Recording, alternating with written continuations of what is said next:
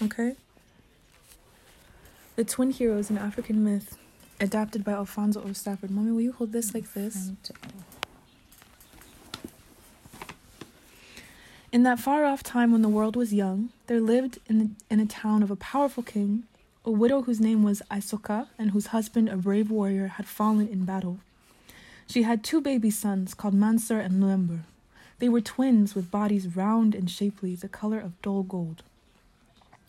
At their birth, an old man, known for his gift of prophecy, had said, Twins are a gift from Anambia, the Great Spirit, and they have been spent to us for special work.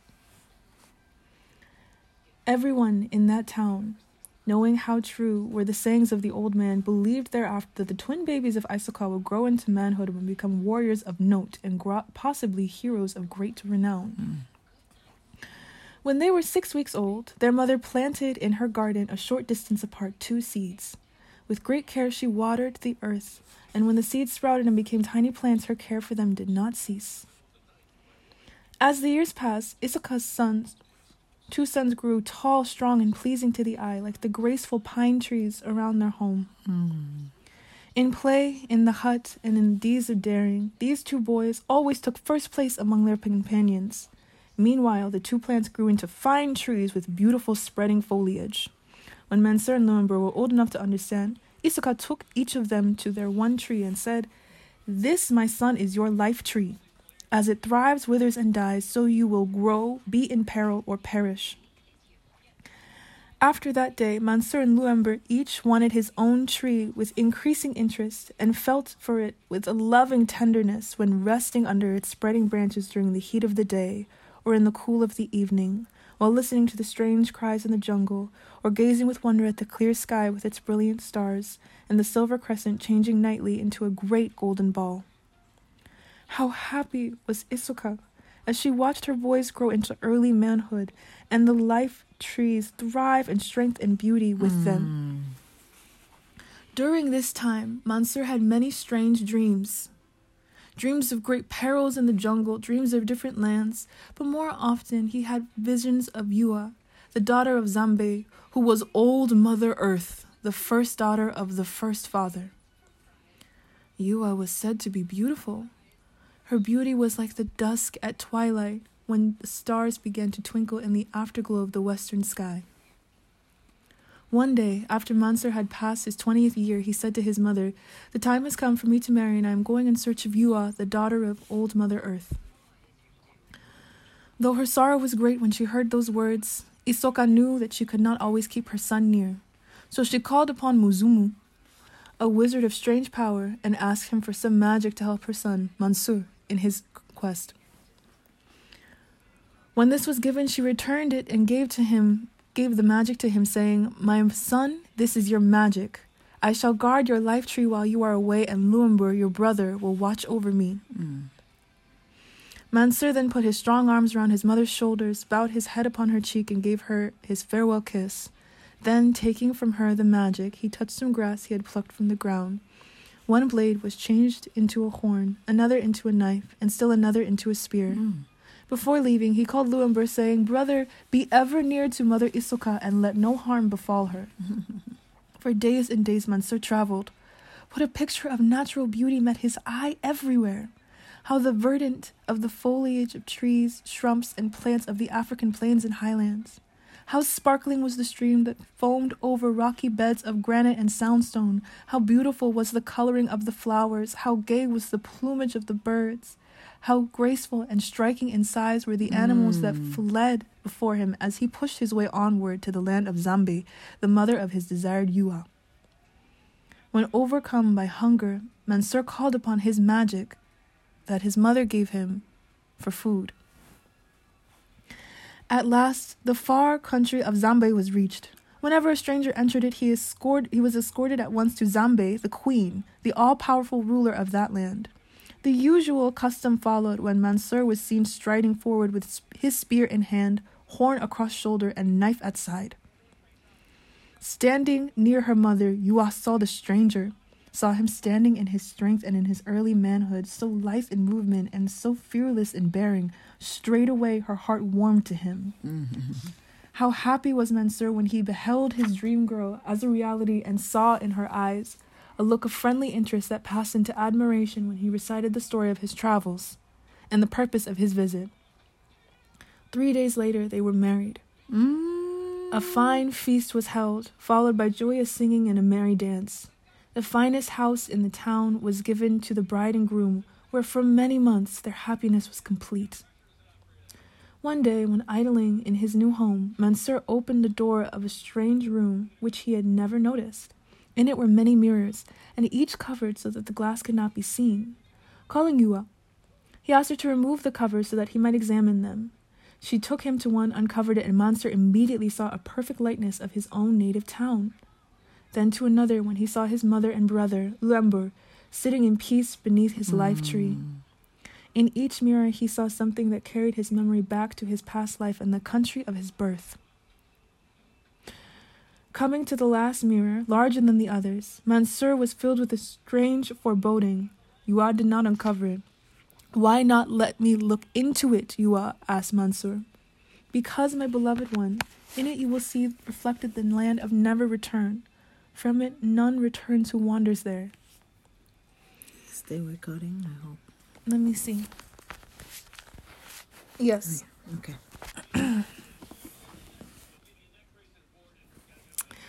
Now this remark made Mansur very curious, as he mm-hmm. and he longed as never before to see the mirror that would picture so strange a land or so mysterious a scene. Do let me see it, urged Mansur. Yielding at last to his entreaties, Yua uncovered the mirror, and her young husband saw reflected therein that dread land of the lower world, the unsought place of cool King Kalungu, of which all men had heard. Mansur looked in the mirror a long time, then he said, I must go there, and I mm-hmm. must leave you, my dear. Nay, you will never return. Please do not go, my beloved one, pleaded Yua. Have no fear, and Mansur, answered Mansur. The magic of Muzimu, the mother magic, will be my protection. Should any harm befall me, my twin brother, Luembur, will come to my rescue. Now this made Yua cry, and she was very, very sad, but her tears did not move Mansur from his desire or his purpose. In a few hours he had departed for the land of never return. After traveling many days, Mansur came upon a weird old woman working in the fields. In her eyes there was mystery. In her hmm. presence there came to him a feeling of hmm. awe. Though he knew not then, she was the never sleeping spirit that guarded the secrets of the land of never return. Approaching her, Mansur said, My good woman, please show me the road to the land which hence no man. Oof, Lord, please show me the road to the land which no man returns who wanders there. Hmm. The old woman, pausing in her work, looked at him as he stood there, so tall and straight. A smile passed over her wrinkled face as she recognized in Mansur one of the true heroes for whom coming she had waited for many years. Hmm. Much to his surprise, the old woman, after a long and deep gaze, said, Mansur, I know you, and I shall direct your way, though the task before you is one of peril. Go down that hill to your right, take the narrow path, and avoid the wide one.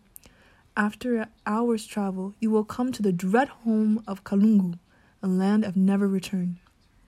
Before reaching his abode, you must pass a fierce dog that guards his gate. Fight the great serpent of seven heads within the courtyard and destroy the mighty crocodile that sleeps in the pool. Hmm. These impending dangers did not frighten Mansur. Following the narrow path, he came within a short time to a deep ravine. Through this he walked, head erect, eyes alert, and spear uplifted. Suddenly he observed the outer gate of the land of never return. By means of his magic, he passed the fierce fire dog, and after a severe battle, he succeeded in destroying the serpent, that seven headed monster. Near the pool, he saw the mighty crocodile resting on its bank and rushed forward to strike him. Then, by accident, Mansur's magic fell upon the ground, and immediately he was seized by a crocodile and disappeared within his terrible mouth. At home, his mother Isoka and his brother Luembur noticed with fear that the life tree of Mansur had suddenly withered. Mother, my brother is in danger. I must go in, at once in search of him, cried Luembur. Rushing to Muzimu, The wizard, Isoka, procured, procured some more magic, returned home, and gave it to Luember and besought him to go immediately in search of his twin brother. As he departed, a great weakness seized her, and supporting herself for a while against the trunk of Luember's life tree, she slowly sank to the ground with a, with a foreboding that she would never again see her sons. When Luember reached the town of Zambe, Yua was much struck with the em- resemblance that he bore to his brother, and she was overjoyed that he had come to go in search of Mansur. She noticed with pleasure that Luember also carried the same kind of spear, horn, and knife that Mansur had. Yua showed him the magic mirrors, reserving for the last fateful one that caused Mansur to depart from the land of never return. After resting a while, Luembur continued his journey, and, as is the case of his brother, came after many days to the weird old woman working in the fields. The story of his quest was soon told. After it was finished, he said, I know you also, Luembur. She then gave him the same directions. When he reached the gates of the land of Kalungu, the fierce dog fell before the magic spear of Luember. Then, rushing to the bank of the pool where the mighty crocodile was dozing in the sun, Luembur, with one great blow of his spear, slew him. Then, taking his knife, he cut along the underside of the dead crocodile, and strange to state, Mansur jumped out, well and happy. Swift as the wind, the twin brothers left the gates of the dread land of never return and traveled upwards to the place where the weird old woman worked in the field under the rays of the glinting sun. When she beheld them, she stood erect, a deeper mystery flashed in her age old eyes, and her presence there returned to the brothers that same feeling of awe, but now more intense.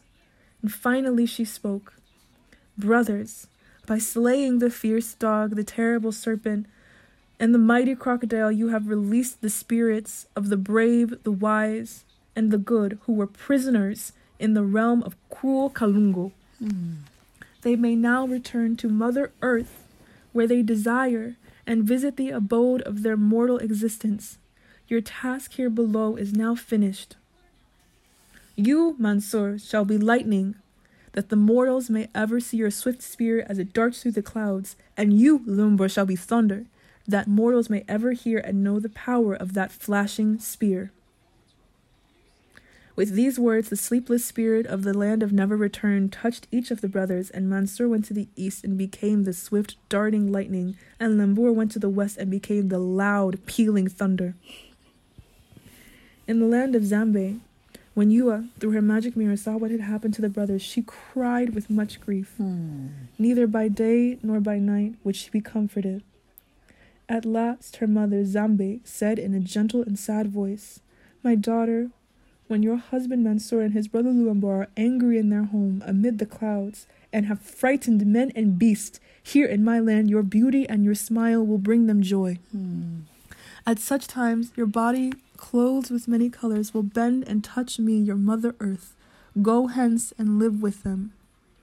With these words, Yua went away from the home of her mother, and we see her as now the beautiful rainbow after the storm clouds of Mansur and Lumbur have passed on their way to the home of the All Father, the great sky spirit, Anambia. The end.